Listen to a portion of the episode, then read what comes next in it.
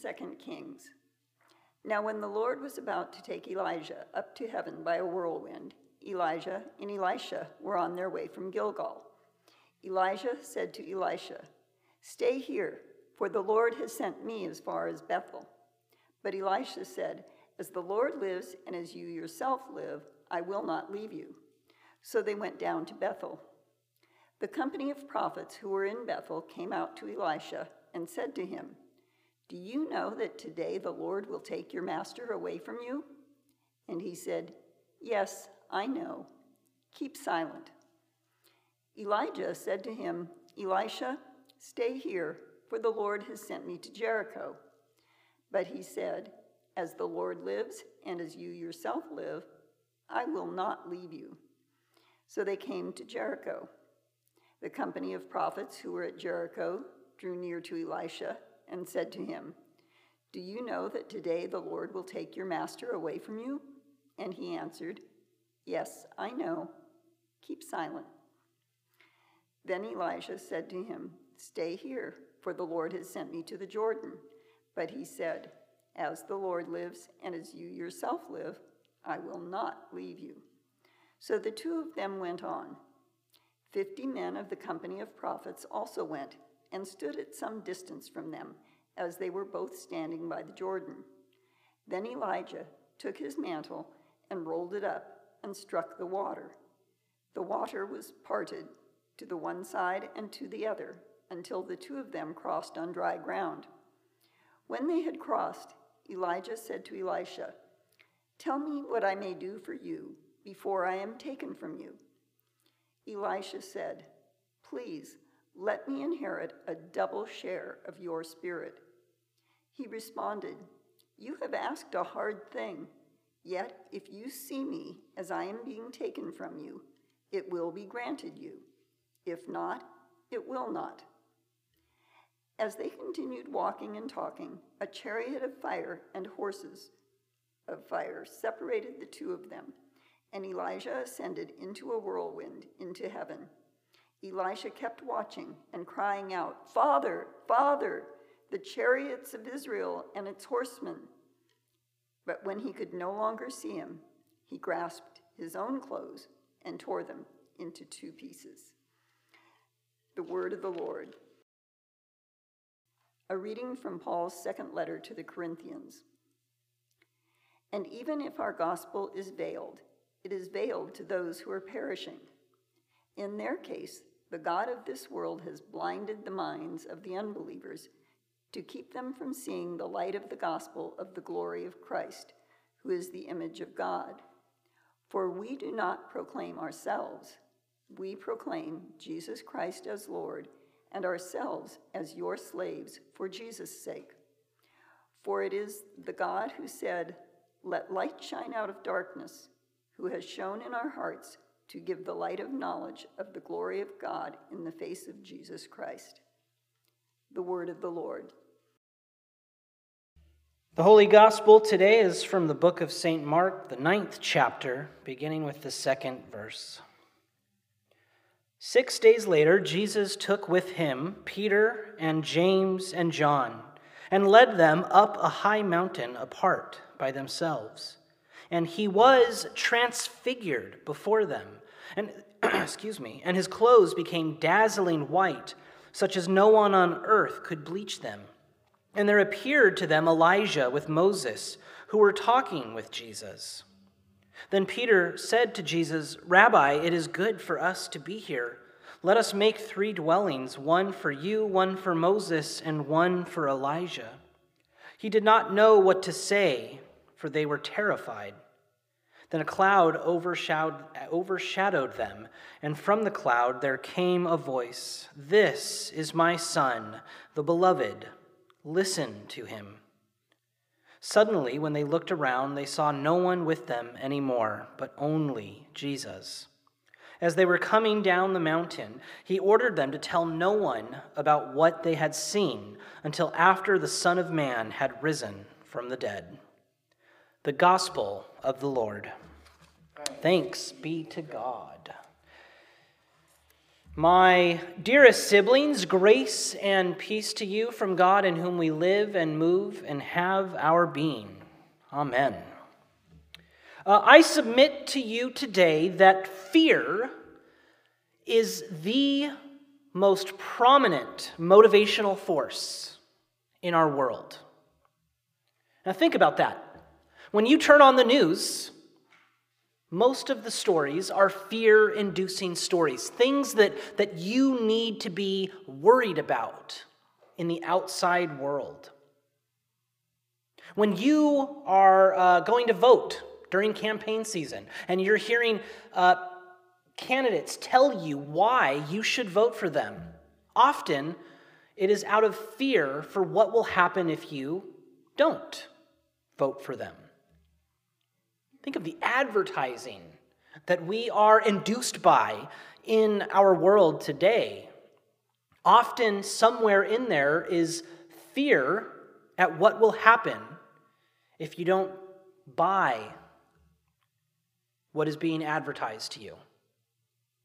Even religion, and, and this is no secret, religion has navigated towards using fear as a primary motivational force to getting people to join their respective religions. Join us, believe in our dogma, our doctrine, or else. Right? And Christianity is, is rife with this kind of messaging. And when you think about it, it actually makes sense. Scientists have been studying the human brain, studying how uh, the human species has developed over hundreds of thousands of years, and they have found that, that fear, fear is a primary function that has allowed the human species to survive and evolve for as long as it has. Deep inside all of us, in our brains, is this element of fear so that we can detect past experiences that were dangerous, that could have harmed us, that we might have escaped from, so that we could avoid those things, so that our species will survive. Fear ultimately is a good thing, it can help us. But as human ingenuity has increased, people have learned to use fear as a motivational force to get other people to do what they want. And this isn't a brand new phenomenon. It's not only within our country in the last couple hundred years. This has been going on in civilizations for thousands of years. The Roman Empire, the, the most powerful force in the time of Jesus, as all empires do, used fear to control all of the people that it had subjugated and defeated all of the various cultures and tribes and different people in all of the lands that Rome had spread to and conquered. It had used fear to make sure that none of those conquered peoples would step out of line, would try to get the courage to, to stand up and, and face off against Rome once again. The reminder of Rome's power and what had happened when Rome had initially gone up, the, gone up against these other tribes in battle, the reminder of, of these elements were everywhere. They were, they were on the coins that people had to use every day to purchase their own goods. They were carved into the buildings and columns that existed around people every day as they went into town for commerce. They existed in all of the festivals that happened regularly throughout the entire empire that cultures were forced to go to, that commemorated these battles, that continually induced fear in people to keep them in line. And the whole point of, of reminding people of Rome's power, of, of continually inducing this fear, was to try and prevent these people from revolting, from standing up and using violence to try and bring down Rome, to try to use warfare and death. So Rome used power and fear to try and prevent more violence from conquered tribes and cultures. And that was the way that things operated in this time. Rome was always looking out for another tribe, another culture, another conquered people through violence to come up against them and try to defeat them. But the one thing that Rome was not prepared for, as it was trying to induce all of this fear, was some guy showing up and talking about love. Rome did not have a response to this new tactic. And I can't stress this enough, folks, that, that this element of Christianity, this is probably the biggest reason Christianity survives and spreads throughout the Roman Empire. And it all starts with this guy, Jesus, who shows up and, and just starts talking about love. Not domination, not violence, not, not getting an army together and coming up against Rome, but, but love, love of enemy, love of neighbor, especially if you don't know who that neighbor is. Love of one another. A new commandment I give to you, John, or Jesus says in the Gospel of John. A new commandment I give to you. Love one another as I have loved you. The primary lens that Jesus uses in all of his ministry, in all of his teaching, and in, all of his preaching, in all of his miracles, the primary lens is always love. And I would even say, as a pastor today, that the whole point of the cross, which for us as, as Lutherans is of paramount importance, the whole point of the cross is to liberate us as Christians from fear fear of death, fear of pain, fear of sorrow. The cross liberates us from fear so that we might be free to go out and love others. Now, today we celebrate Transfiguration Sunday, which ultimately is this moment where Jesus becomes real to these three disciples. The moment where they finally see that, that Jesus is the Messiah. That's what transfiguration is all about. Now, none of us are going to go up on a mountaintop and meet Elijah and Moses and Jesus and have this same kind of transfiguration moment. But as Christians, we are called to have moments of transfiguration. We are called to go out into this world and have experiences where Jesus suddenly becomes real for us. And I will say that every single one of those moments, when they have happened for anybody, it has not been through fear.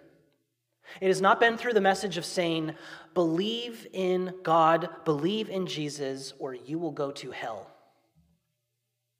I don't believe any of those moments have ever made Jesus real for anybody. And I fundamentally believe as a pastor that it has always been through love where we experience the transfiguration, where, where Jesus becomes real for us. And it is these moments in our lives where, for whatever reason, we finally feel seen as we are. And seen as we are, we feel validated, loved, affirmed. That divine identity that is bestowed upon Jesus. This is my beloved. Transfiguration happens for us when that same divine identity is bestowed upon us and we experience that you, you, just as you are, in all of your imperfections, in all of your beauty, you are God's beloved. And that happens not just through God showing up, but it happens through people around us, through compassion and, and, and justice and kindness when we are helped for no other reason than the simple fact that we exist. And I imagine as you go through your own histories, your own personal histories, and look back at those moments when, when Jesus became real for you, that somehow it was centered on this, on being and feeling loved.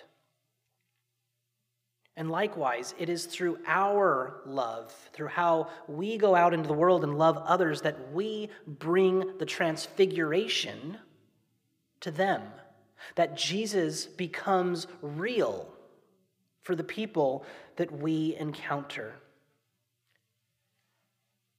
I don't often speak in absolutes because I don't really believe in them, but I will say that it is only through love that the world can be transfigured into the kingdom of God. It is only through love that Christianity can be transfigured into the body of Christ. It is only through love that we can be transfigured into the hands and feet of God, sent out into the world to share this liberating love with others. I was watching one of my favorite films the other day uh, by my all time favorite filmmaker, Christopher Nolan, a movie called Interstellar that came out in 2014. And it's a movie that you have to watch about four or five times to truly understand. Uh, but it, it, really is a, a movie about the resolve of the human spirit to survive, to push forward. And this movie is about a, group of astronauts and scientists who are able to travel throughout the universe and they need to go out and find a, a new, hospitable, sustainable planet because Earth is dying.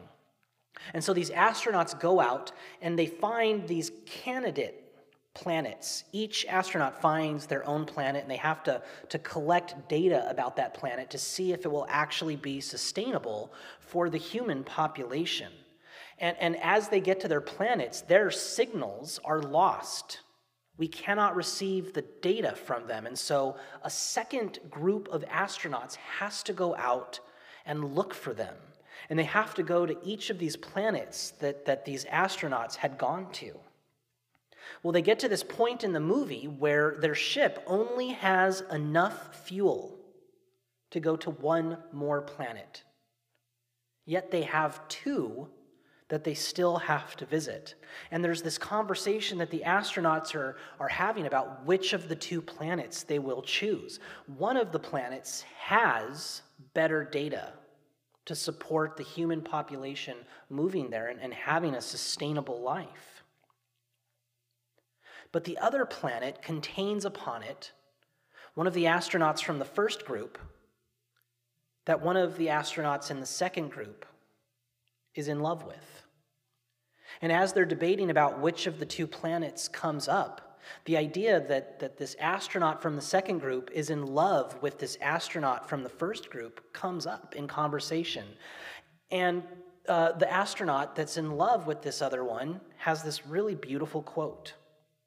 She says, Maybe love means something more, something we can't yet understand. Maybe it's some evidence, some artifact of a higher dimension that we can't consciously perceive. I'm drawn across the universe to someone I haven't seen in a decade, who I know is probably dead. Love is the one thing we're capable of perceiving that transcends dimensions of time and space. Maybe we should trust that, even if we can't understand it. All right, Cooper? Yes, the tiniest possibility of seeing Wolf again excites me. That doesn't mean that I'm wrong. And eventually in the movie, her love takes her to that planet, and it ends up being the planet where humanity will finally settle. As a pastor, I resonate powerfully with this quote. People don't realize this. They think that the, what the Bible says just is. And all you have to do is pick up the Bible and read it, and you know exactly what God is saying to all of us. But the truth is, it's only been in the last 150 years or so that human beings have finally started to read the Bible within its own context. And what we are realizing as we are doing this is that we don't really know what the Bible says. We are discovering that all of the values and the customs and the morals of people 2,000 years ago, 3,500 years ago, are so different than our values and customs and morals today that it is almost impossible to just simply understand what the Bible is actually saying, except for fear and except for love. Those two things, which we do see in the Bible from time to time, those two things carry over quite easily 2,000 years later. And what we as Christians need to realize is that the lens in which Jesus operated was always, always love. And we have to decide for ourselves today as Christians, are we going to be moved by fear? Or are we going to be moved by love? Are we going to respond and act in fear? Or are we going to respond and act in love? Are we going to be worshipers of fear? Or are we going to be disciples of love? And I don't mean the big choices who we vote for, what we're going to do with our lives. I'm talking about daily choices that, that cross our path constantly. We as Christians need to decide are we going to move in fear or are we going to move in the love of Christ, a love that transcends time and space?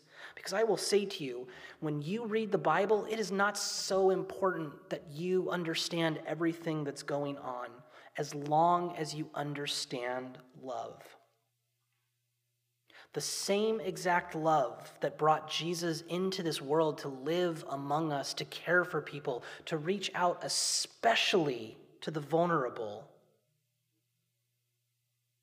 It is the same love that his disciples and followers used to transform the world. And it is the same love 2,000 years later across time and space that we are called to experience and share with others. And if you just simply understand that, then we will continue to transfigure this world into the kingdom of God. Amen.